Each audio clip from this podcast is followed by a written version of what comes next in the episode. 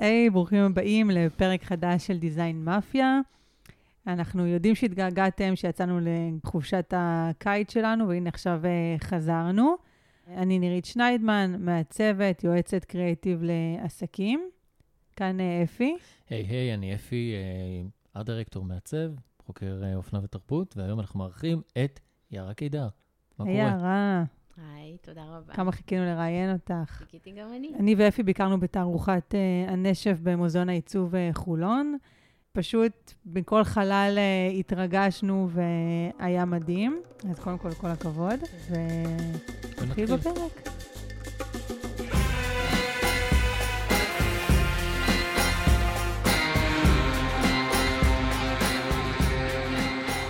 איזה כיף שחזרתם אלינו אה, לעוד פרק נוסף של דיזיין אה, מאפיה.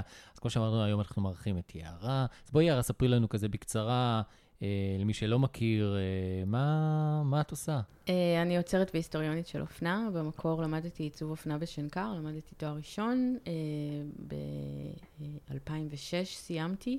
Uh, ואז הייתי מעצבת אופנה בקסטרו, עבדתי שם שלוש שנים במחלקה של הבגדי גברים. אה, ואחרי שלוש שנים הבנתי שהלב שלי נמצא במקום של יותר משאני רוצה לעצב. היה לי חשוב להבין את המהות של אופנה בחיים שלנו, בעולם שלנו. ב-2012 עברתי לגור בניו יורק, היינו שם שמונה שנים, שם עשיתי את התואר השני שלי ב-NYU, במחקר אוצרות והיסטוריה של אופנה. עשיתי התמחות של שנתיים בקוסטיום אינסטיטוט, במטרופוליטן, אה, וגם ב-FIT, במוזיאון אופנה של ניו יורק.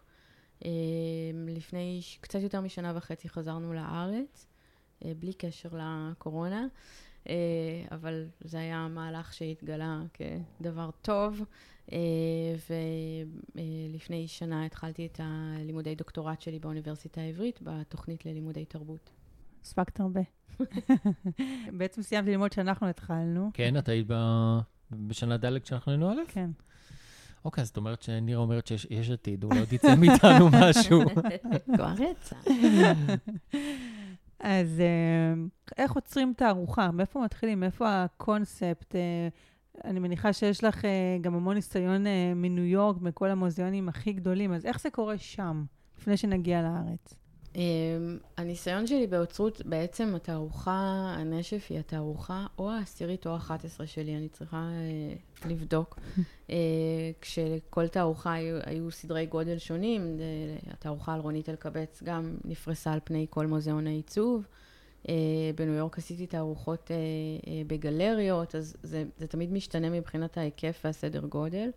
כל תערוכה קצת uh, בוראת את עצמה, זאת אומרת, uh, uh, לפעמים זה מתחיל מאיזשהו אוסף, לפעמים זה מתחיל מאיזשהו ניצן של רעיון, לפעמים זה, זאת הזמנה לעסוק בנושא מסוים, אז בעצם לכל תערוכה יש את הסיפור שלה, והוא גם הרבה פעמים בעצם מבוסס או מתגבש על פי המקום והחלל והעולם שבו היא נמצאת.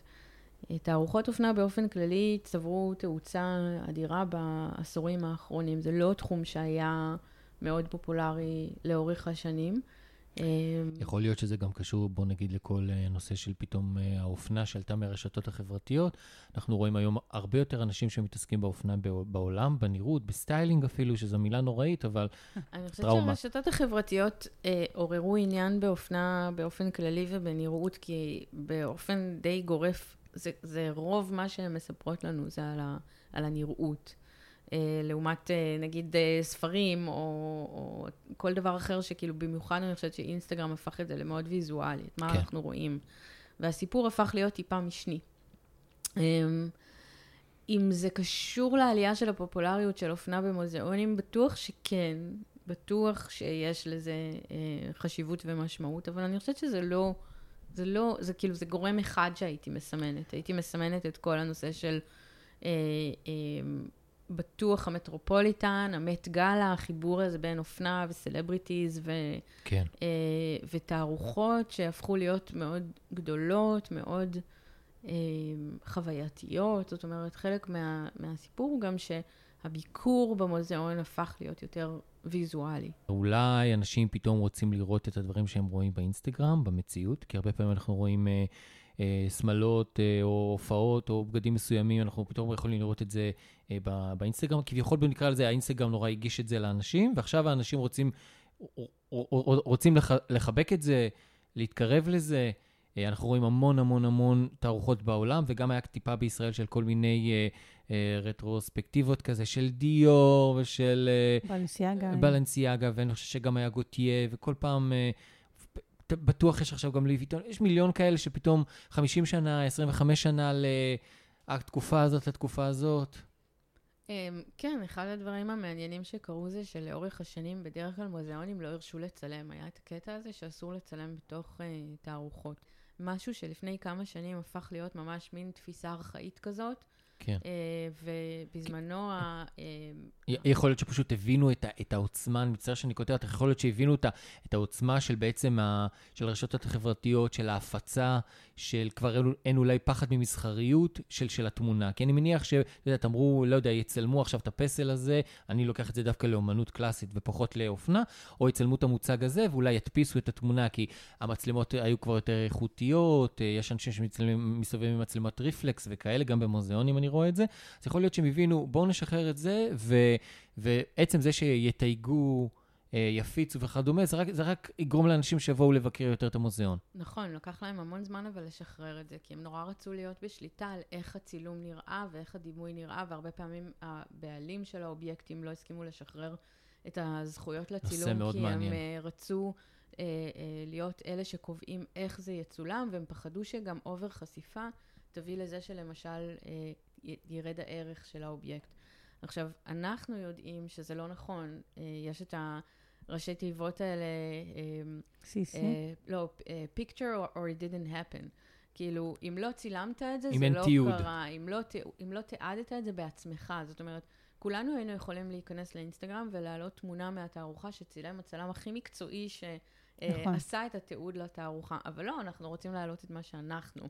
צילמנו, גם אם זה קצת מטושטש, גם אם זה לא תאורה מושלמת, אבל היינו שם בעצמנו. כן. וזה משהו שהאמינו עד לפני כמה שנים, שאובר חשיפה שורף את התערוכה. אני, אני גם מתחבר אבל למה שאת אומרת מקודם, וזה מאוד כזה פתאום מדליק אותי, הנושא של...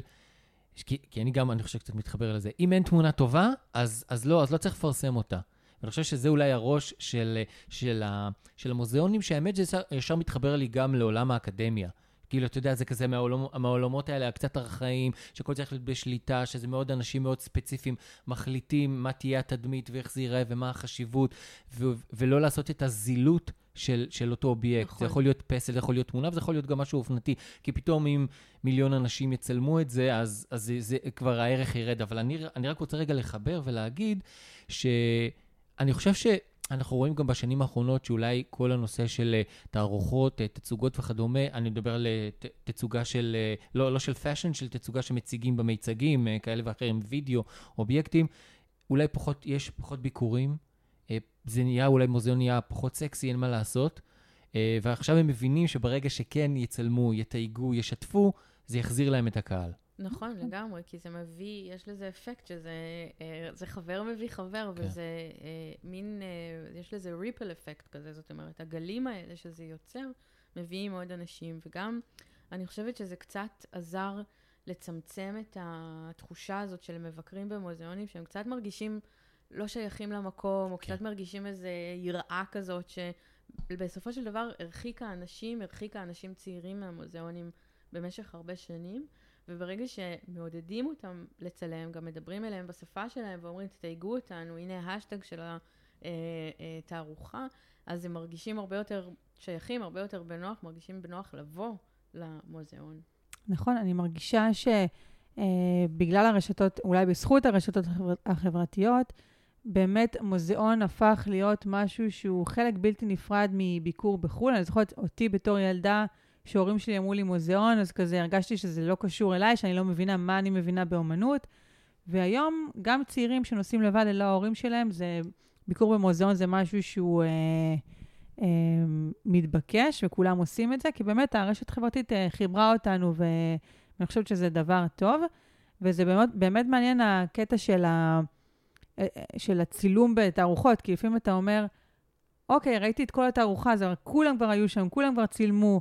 ואז אוקיי, ללכת או לא ללכת? ואז, כמו שאת אומרת, אני רוצה ללכת ולראות את זה בעצמי, ואולי פספסתי משהו, אולי, נכון, אולי אני אצלם את זה בזווית יותר טובה.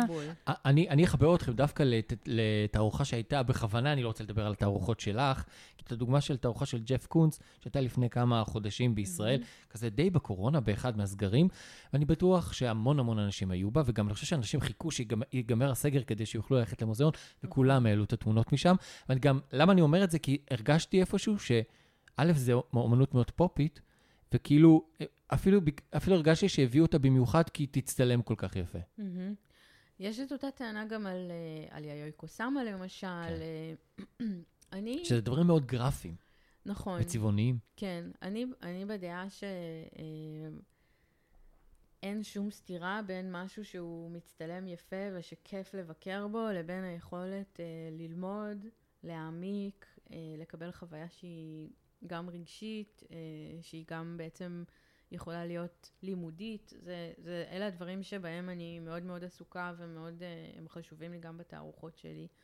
אה, אני חושבת שגם אחד הדברים שאנחנו רואים עכשיו בנשף, זה שאנשים באים ומתלבשים לכבוד התערוכה, שזאת, זה דבר מדהים ונורא נכון. מרגש. אנחנו רואים נשים מגיעות עם עקבים, אנחנו רואים שמלות, אנחנו רואים גברים בחליפות, זה כאילו, באתי לתערוכה וישבתי בחוץ ודיברתי בטלפון וראיתי איזה אה, שתי נשים נכנסות כזה בבגדים יומיומיים. לא יודעת למה העיניים שלי נחו עליהן כזה. ואז כשנכנסתי פנימה לתוך התערוכה, פתאום אני חשבתי שנדמה לי שאני רואה את אותן נשים, אבל בשמלות ערב ועקבים. ולא התאפקתי, ניגשתי אליהם ואמרתי, יכול להיות שראיתי אתכם בחוץ בבגדים אחרים? אז אמרו לי, כן, אנחנו החלפנו בגדים בשירותים. באנו ישר מהעבודה, ורצינו להסתובב כאן בבגדים, אה, אה, להרגיש שאנחנו באווירה של הנשף. עכשיו, זה דבר נורא נורא מדהים, בעצם החוויה, מעבר לביקור של התערוכה ומעבר ללצלם, גם איפה אני משתלבת בתוך ה... לא אני אני, אלא. כן. איפה המבקר או המבקרת משתלבים בתוך החוויה של, ה... של התערוכה. וזה גם דבר שהוא מצולם, והוא גם קשור להתלבשות, והוא קשור לאופנה, קשור נכון. לדמוקרטיה הזאת של... אני, אני, אני דווקא כן רוצה לחבר ולחזק את זה ולהגיד שיכול להיות, גם בגלל ששוב, אנחנו יודעים שאנחנו הולכים לתערוכה ואנחנו נצטלם בה ונעלה, אז יכול להיות שגם אנחנו רוצים לראות יותר טוב בתמונה שנעלה לאינסטגרם. אבל דווקא אני יכולה להגיד שכן, מן הסתם, אם אתה הולך למקום שאתה יודע שאתה מצטלם, אז אתה מצ... מתלבש יותר אה, אל תהיי בטוחה. מגניב, אבל אני יכולה להגיד, אה, לא, אני יכולה להגיד, להגיד על עצמי, כאילו, אני, אבל לתערוכה שקוראים לה נשף, אמרתי לאפי, אפי, אני לא יכולה ללכת לתערוכה שקוראים לה נשף, אבל- ולא ב- באיזה שמלה שהיא אה, הבסט מהארון שלי, ובאמת ככה באנו כמו איזה חתן וכלה. אל- אבל רגע, לא, אבל צריך, צריך להגיד שאנחנו הלכנו אה, לפתיחה. שהיא הייתה, בוא נגיד, אה, אולי- אולי יותר חגיגית מבדרך כלל, ואני התלבשתי נורא קז'ואל. ממש. למה? למה? הייתי עם סנדלים, היה כבר זה יולי. כמו איזה חתן וחתונת צהריים. אפשר לראות תמונה? יש לנו משהו? יש, יש. אנחנו נעלה את זה אחר כך ותוכלו גם לראות. לא, אני אני חושב שזה הייתי הכי קז'ואל. איך חבר אומר לי, רק זרקת על עצמך איזה 20 אלף יורו ויצאת, זה לא כזה כן. סיפור. אני חושבת שזה גם, אנחנו יודעים שהמשמעות של אה, להתלבש קאז'ואל היא יכולה להיות אה, אה, יוקרתית בפני עצמה. זה כן. שאתה לבוש פשוט, לא בהכרח אומר שזה לא רע. מושקע או לא מוקפד או כן. לא מטופל. כן. אז uh, בפרק של, אה, פרק מספר 5 דיברנו עם uh, uh, עמיתי חזן, שהוא מגלריית תירוש, על, uh, בעצם על uh, איך המוזיאונים uh, עושים חללים שהם במודע מצטלמים טוב לרשת חברתית. כן. Uh, וזה מעניין לשאול אותך, מהצד שלך, של uh, עוצרת תערוכה, האם, האם זה שם בראש? בכל חלל שמעצבים, איך זה יצטלם? ונגיד היה את החלל של המראות, שהוא מן הסתם... Uh, כן. אי אפשר להיכנס לשם בלי להפעיל את המצלמה, זה נכון. פשוט אה, צילום ב-360. אז איך תכננתם בעצם ב- גם את הארוחה הזאת, ובכלל באופן כללי, איך, איך, אה, איך מכניסים את זה בתוך התוכנית של, ה, של עיצוב התערוכה, את החללים האלה שהצטלמו טוב?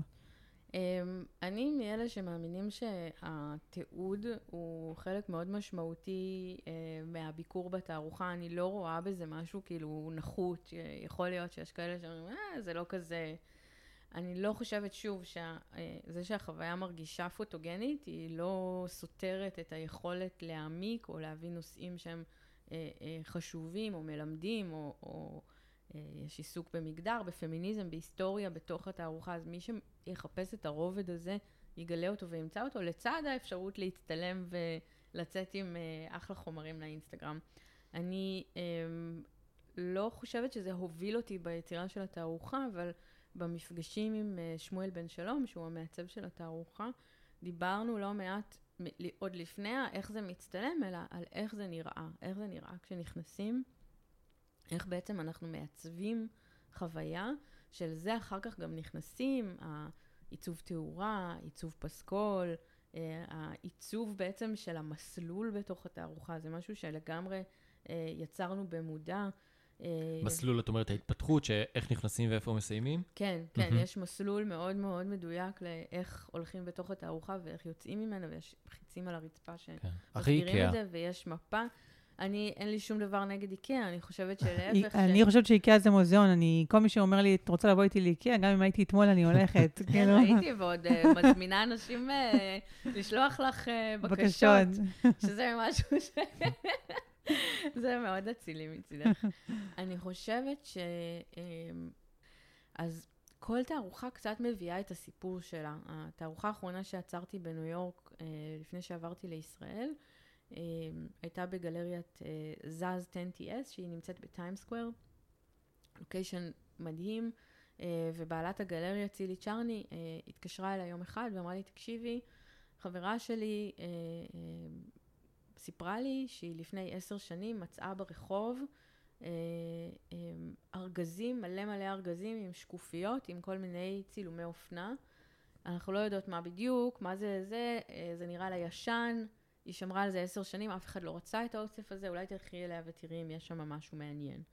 עכשיו, הגעתי לשם ונשמתי נעתקה, כי היו שם כל צילומי האופנה של שנות ה-80 וה-90, אה, של התצוגות הכי חשובות בניו יורק. בסופו של דבר גילינו שזה היה שייך לאיזו עיתונאית אופנה יפנית, אה, שמאוד מאוד, הייתה כבר מאוד מבוגרת. אה, והמשפחה העבירה אותה ליפן אחרי שהבית שלה נשרף, ופשוט זרקו את כל העשרת אלפים שקופיות האלה לרחוב. אני רואה סרט אה, דוקומנטרי. לגמרי, זה... אז אה, אני הבמאי. לגמרי, לגמרי, זה סיפור מטורף. אה, אז, אז הרבה פעמים האוסף מכתיב את הסיפור. בתוך האוסף הזה היו התמונות הראשונות של סינדי קרופורד כדוגמנית. אה, רלף לורן צעיר בחליפות ג'ינס, יש שם מרק ג'ייקובס, הוא בהתחלה ממש ניסה להיראות כמו קארל לגרפלד. עכשיו, אפרופו צילומים ואינסטגרם וכל מה שדיברנו מקודם, זאת שנות ה-80 וה-90, זה עוד לפני המצלמה הדיגיטלית.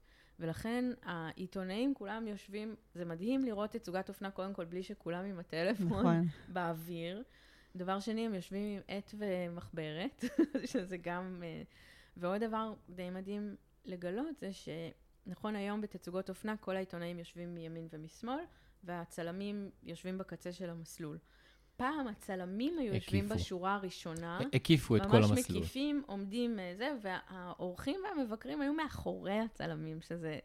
אז זה גם כל כך הרבה אפשר היה ללמוד מהצילומים האלה, גם על, מער, על מערך הכוחות של עולם האופנה, על זה ש... על המעמדות שהשתנו מהעיתונאים והצלמי אופנה, נקרא לזה. בדיוק, והפרונט רו, השורה הראשונה, הפכה להיות שוב החיבור הזה לסלבריטיז, שזה חלק כן. מאוד מהותי מהעולם האופנה היום. האנשים שיושבים בשורה הראשונה הם לא פחות חשובים מהדוגמניות שצועדות על המסלול. נכון. כן, זה בהחלט נושא מטורף, אם אנחנו נחזור לשנות ה-90, ל... ל supermodels ולוורסאצ'ה, ואז כמובן להגיד, אה, זה כבר הגיע לנקודה מסוימת של מה, מה בעצם יותר חשוב כאן, הדוגמנית, הבגד, המעצב, התיעוד, האורחים. האורחים. כן. נכון. אבל, אבל זה, זה אופנה. אני חושבת, אני חושבת שמה שהיה נורא מעניין לראות בהקשר הזה של שנות ה-80 וה-90, ואם אנחנו חושבים על ההיסטוריה של האופנה, אה, זה שאם דוגמניות לאורך השנים היו באמת, אה, נכון, קראו להם קולביות וכל מיני, היו להם כל מיני כינויים, בשנות ה-80 וה-90 אנחנו רואים את הקשר הישיר הזה בין הדוגמנית כפרסונה, כאישה חזקה. זה מאוד קשור גם למה שקורה בעולם מבחינת מעמד האישה, שנשים, כוח המעמד שלהן מתחזק, והן גם הופכות להיות פרסונות על המסלול. זאת אומרת, זה כבר לא רק אה, תלבשי את, ה, את הבגד ותהיי קולב יפה, אלא האישיות שלהן הייתה חלק נורא משמעותי בהתפתחות הזאת, בהתפתחות של אופנה. אני חושבת שזה גם השפיע על המון... אה, מעצבים, אני יודעת על עצמי שהייתי מסתכלת עליהן, וכל כך... אה, הרבה, הרבה פעמים שהייתי שומע וקורא כתבות, אז תמיד אמרו, אתה יודע, את ההבדל בין דוגמנית, סליחה, שאני אומר את זה רגילה, לבין אה, דוגמנית יותר עובדת, מצליחה ואהובה, זה כאילו אם היא מהווה מוזה.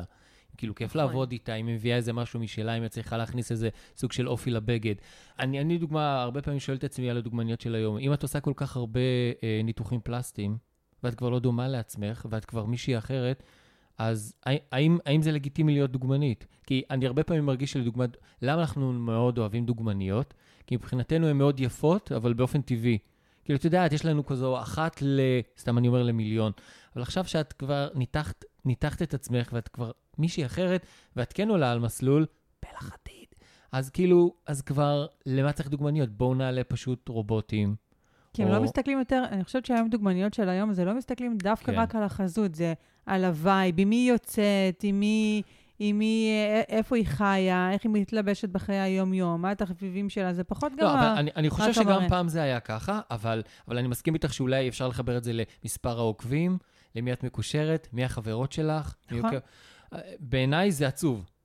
אני יכולה להגיד לך שלפני שבע שנים שהיה לי עסק של אופנה, אז, אה, אז כן, חיפשנו דוגמניות שגם נראות טוב וגם יש להן אה, עוקבים באינסטגרם. כי אם כן. אתה, אתה רוצה ליהנות מכל, ה, מכל החבילה, וזה חלק מהעניין. לא, זה, זה ברור, אבל אנחנו נעבור את זה, זה עוד כזה גל של כמה שנים שיעבור, ואנחנו כן נחזור לבנות ולבנים מאוד טבעיים, מאוד uh, רגילים, אבל עדיין... Uh, אני חושבת שאנחנו דווקא בעידן שיש בו מגוון, ואני רואה גם וגם.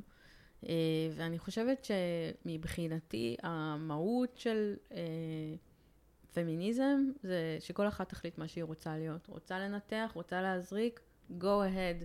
אה, רוצה להיות טבעית, רוצה להיות פלאס סייז, רוצה להיות מה שבא לך, תהיי, תעשי גבות, אל תעשי גבות. כאילו, באמת, אני חושבת, אני מבחינתי, ואני חושבת שאנחנו בתקופה ובעידן שאנחנו רואים את זה יותר ויותר. אני, מי, כאילו, ב, לי לא מפריע שמישהי מחליטה שככה היא רוצה להיות. אני חושבת שזה עניין שלה, שלה עם עצמה, והחלטה שלה. אני לא, לא מוצאת את עצמי... כן, והחלטה של המותג, אם זה. משרת אותו או לא, לא. וזה הכל. אני, אני תמיד אומר שאם רוצים לדעת איך אנשים ואיך איך עולם האופנה ודוגמניות אה, ייראו עוד 20 שנה, צריכים ללכת לבובות. אם בשנות ה-60 היה לנו ברבי, ואז ראינו כן. בשנות ה-80 בנות שנראות כמו ברבי, ואז בשנות ה-90 היה לנו ברץ. והיום אנחנו רואים את הבנות שנראות כמו ברץ, כאילו הם גדלו על זה, אז אנחנו פשוט צריכים להסתכל על, הבובות שיש לנו היום, ואנחנו נדע איך, בנות נראות עוד 20 שנה. איזה בובות יש אין, היום? אין. פה? ראש ענקי כזה וגוף כנראה. לא. תקשיבי. הכל יכול להיות. לא יודעת, אצלי הם לא משחקות עם בובות, רק עם בבושקה. כאילו, אולי הם יראו אולי יהיו כמו... בבושקה, אני לא יודע. או זאתי שערומה שם מאחוריכם. או אלמו, אני רואה גם את אלמו, כן. שאני מת כן. עליו. אז אה, אני רוצה לחזור רגע לצילומים של התערוכות, כי זה כן. מזכיר לי שלפני כמה ימים הייתי בתערוכה של, אה, של הלגו שהייתה מדהימה, אבל הרגשתי שאני כן רוצה לתת לעקבות שלי טעימה כדי להראות להם כמה שווה, אבל מצד אחד גם לא להרוס להם ולא לצלם יותר מדי, למרות שזה היה מאוד מאוד קשה כן. לא להעלות את כל היופי הזה. אז uh, אני חושבת שזה טיפ למאזינים. תראו לנו איזה תערוכות אתם הולכים, אבל אל תגלו לנו את הכל, כי זה לא... האמת, אבל העלית את זה, ולא ערכנו אה, הכנה למפגש הזה, על הנושאים שאנחנו הולכים לדבר, ודווקא אולי זה מעניין לדבר על, על תערוכה שהיא מסחרית, לבין תערוכה שכביכול היא נקראת אומנותית. אה, ואולי המתח שיש ביניהם, הפער, אם זה נחשב אומנות ותערוכה באותו קנה מידה, אם תערוכה שעושים בקניון, בכוונה אני נותן דוגמאות, כי אנחנו רואים המון המון מיצגים כן. בקניונים בשנים האחרונות, ש- ש- ש- שסלבס מצטלמים. מהמם. את רוצה לדבר קצת על המתח הזה? כן, אני חושבת שזה הכל שאלה של איך זה נעשה. ואני יכולה לציין את התערוכה של אה, לואי ויטון, שהוצגה בניו יורק לפני כמה שנים, שהייתה פשוט מדהימה. היא נעשתה מטעם לואי ויטון, היא נעשתה כדי בסופו של דבר לקדם את המותג, ובמיוחד את התיקים שלהם, וזאת תערוכה שהוקדשה להיסטוריה של המזוודות והתיקים. אה, אבל עצר אותה אוליביה סייארד, שהוא היה האוצר של הפלה גליירה בפריז. ו... אז מה אם זה היה מסחרי? הוא עשה את זה כמו תערוכה אה, היסטורית, יפהפייה, העיצוב של החלל היה עוצר נשימה. אה, ואני זוכרת שהסתכלתי, הסתובבתי שם והסתכלתי וחשבתי לעצמי, למה לא? כאילו, כל עוד זה נעשה טוב, כל עוד יש מחקר, כל עוד לא מזלזלים במבקרים ואומרים, בואו רק ניתן להם איפה להצטלם, או רק נעשה פריימים יפים, שאת זה אני באמת לא אוהבת. אמ, אני חושבת שזה צריך להיות תוספת לחוויה, זה לא צריך להוביל את החוויה, זה בטח לא צריך להיות תחליף למחקר, ליכולת להבין משהו. התערוכה, באופן כללי, כל תערוכה בעיניי צריכה להיות כזאת שאתם יוצאים ממנה ואומרים, למדתי משהו, הרגשתי משהו, זה שינה בי איזשהו משהו על התפיסה, או זה נתן השראה למשל. זה אחד הדברים שהכי מרגשים אותי, נגיד בנשף, שאני רואה אנשים שהולכים לי סקיצות שהם עשו, או כל מיני, אה, אה, בתוך הספר מבקרים, יש המון המון ציורים של אנשים שמציירים אה, נעליים ושמלות ועוגות וכל מיני דברים, וזה נורא נורא כיף לראות שזה פותח איזה משהו. אז אין לי שום אה, התנגדות לתערוכה מסחרית, כל עוד היא נעשית בכלים מקצועיים, ב, אה, בכבוד, בעיקר בכבוד למבקרים. זה הדבר המשמעותי בעיניי, שזה לכבד את מי שהגיע לראות את זה.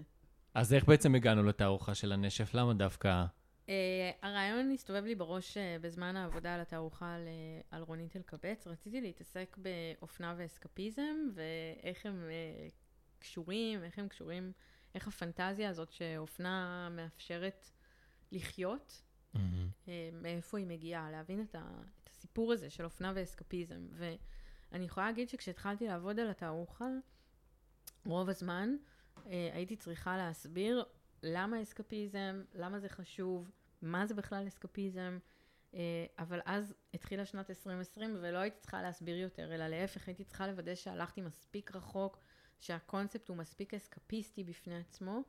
אה, שוב, ליצור חוויה שהיא מנותקת מהמציאות, אבל לא בלי לשאול שאלות. למה יש את הדחף הזה לברוח מהמציאות שבחוץ? למה זה חשוב גם מבחינה אוניברסלית, אבל גם אני חושבת שזה מאוד מאוד חשוב במציאות הישראלית, וזה משהו שמאוד התחדד לי גם כשחייתי את השמונה שנים האלה בניו יורק, את ההבדל המאוד מאוד דרמטי בין היכולת של ישראלים לחגוג, לבין... שמחת החיים, הבלתי נגמרת. בלתי נגמרת, וגם היכולת הזאת לחגוג את הרגע, כן. באמת, כאילו אין מחר. אני חושבת שבעיקר, אבל הרגשתי את זה שיש משהו שפה כשחוגגים, חוגגים, חוגגים עד הבוקר, כאילו חתונות פה נגמרות בשבע בבוקר לפעמים, או שעושים סוף שבוע שלם של נכון. כאילו קרחנות, ושזה מדהים, זה, זה דבר מדהים, אני חושבת שזה משהו שהוא אה, באמת מאפשר להיות בשמחה, היכולת לחגוג משהו היא כל כך לא מובנת מאליה, אה, והיא מקבלת את הביטוי שלה בתעשייה שלמה, מפוארת, ענפה, של שמלות ערב וכלה ונשף, והעיסוק בשמלות האלה. ואני זוכרת שכשחייתי בניו יורק, הסתכלתי על מה שקורה כאן בישראל, וחשבתי לעצמי, וואלה, היה אפשר לעשות תערוכה שהיא תהיה לא פחות מרשימה ממה שאנחנו רואים בוויקטוריה ואלברט ובמטרופוליטן, אבל היא מבוססת על הכישרונות אה, אה, שחיים כאן. ובתערוכה יש 55 מעצבים, שכולם עובדים כאן, כולם אה, מביאים את הפרשנות שלהם לסיפור הזה דרך הזווית שלהם, אה, אבל זה אחד הדברים שהיה לי מאוד מאוד חשוב להראות. יש לנו כאן... עשייה מפוארת, אה, נכון. וגם המעצבים שעובדים כאן, עובדים בכל העולם. הם יושבים כאן בכל מיני סטודיואים ברחבי הארץ, ושולחים שמלות אה, לכל רחבי היקום. זה דבר מדהים. כן, בפרק מספר 9, למי שפספס, אירחנו את לי גרבנאו על נכון. עוד קוטור ישראלי, דיברנו על זה. נכון. איך, היא, איך היא עושה את זה ואיך היא מייצרת בעצם פה ומעבירה את זה ל... אה, לכל העולם, אז מי שפספס אה, פרק מספר 9. נכון, יש ללי שתי שמלות מדהימות גם בתוך הנשק. כן. אני, אני מאוד uh, התחברתי למה שאת אומרת כשהיינו בתערוכה, כי כשאתה הולך לתערוכות בעולם, uh, ואז אתה רואה באמת את הפריטים האמיתיים מלפני 200-300 שנה.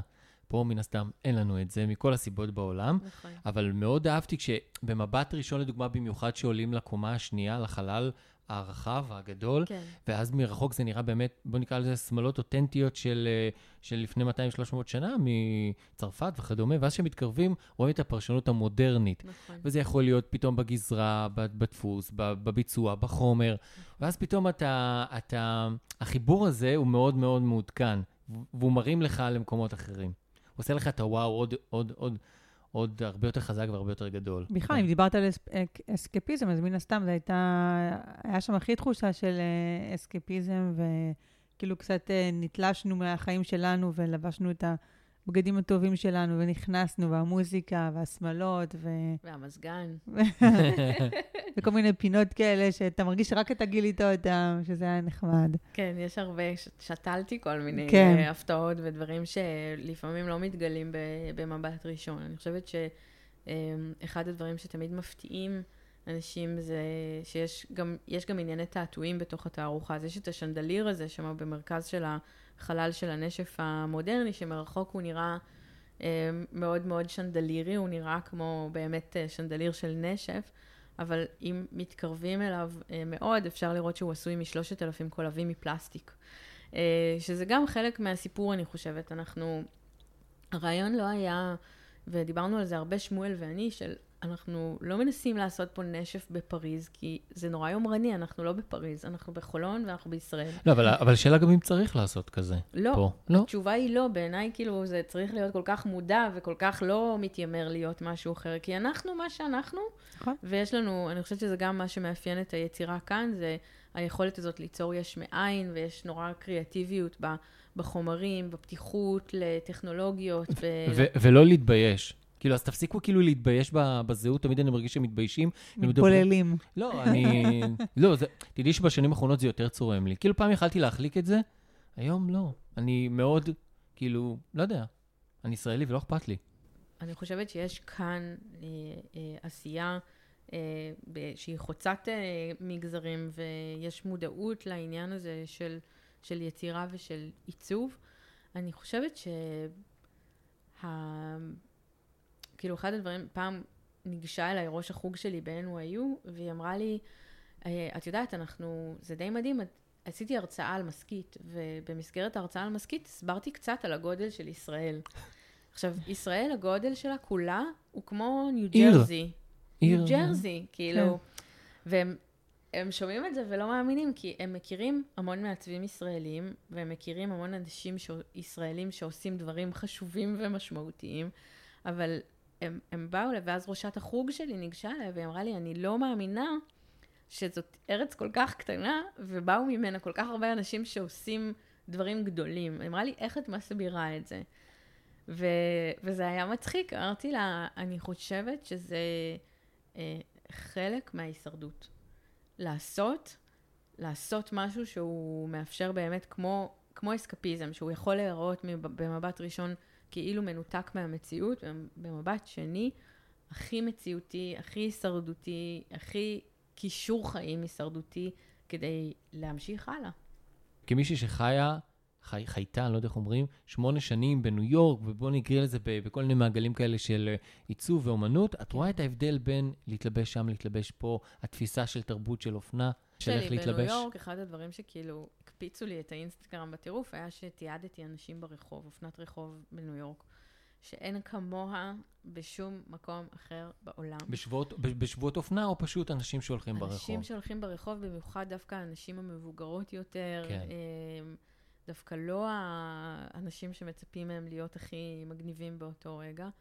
אה, אנשים בניו יורק, בגלל שיש מסורת של התלבשות, אז אתה רואה גברים בחליפות, עניבות, חליפות שלושה חלקים, הכובע, כל מיני דברים שהם, אין לנו את זה כל כך ב-DNA פה. בניו יורק, סתיו זה סתיו, אביב זה אביב, וגם אנשים חוגגים אותו אחרי חודשים של כפור, כאילו, ההבדלים נכון. בין העונות, החיים העונתיים הם הרבה יותר משמעותיים, וזה משהו ש... ב- כשהייתי מתעדת אנשים ברחוב, זה גם היה מאוד משמעותי. אתה ממש יכול להסתכל, הם גם מתלבשים, אה, אה, הם מתלבשים בהתאם לעונה. הגוונים הם הגוונים של הסתיו, הטרנצ'ים, הכתומים, הם פתאום, אתה מרגיש את החיים ואת העונה דרך הלבוש. פה זה לא כל כך קיים, כי אנחנו רוב הזמן באותו מזג אוויר, רוב הזמן חם לנו, כן. וקצת יש ימים שנעים, ו... וזהו. אבל אה, גם בישראל אני מדי פעם אה, מצליחה לתפוס רגעים כאלה, במיוחד בגלל שאני גרה ליד כיכר המדינה, אז אה, התמזל מזלי לתפוס כאלה רגעים, אבל לא, לא כמו בניו יורק. אז טוי, אה, טוי מסי- מסמן לנו שנגמר היא לנו... שנגמר לנו הזמן, הוא פשוט כן. המנהל אולפן. אז, אז אה, תודה שהקשבתם אה, לפרק שלנו, אנחנו נתייג אותך אה, באינסטגרם שלנו, Design Mafia בעברית ובאנגלית, שיוכלו לעקוב אחריך ולהתעדכן בכל הדברים הנפלאים שאת עושה. כמובן, אם יש עוד שאלות, אנשים רוצים אה, לדבר איתך, להזמין אותך אולי להרצאות ודברים כאלה שאת עושה שיתופי פעולה, אז כמובן אפשר לפנות אה, דרך האינסטגרם. כן, אז uh, תודה לכם שהקשבתם. נתראה בפרק הבא, היה ממש כיף. ביי. מרגיש כאילו לא דיברנו על כלום. It's a show about nothing.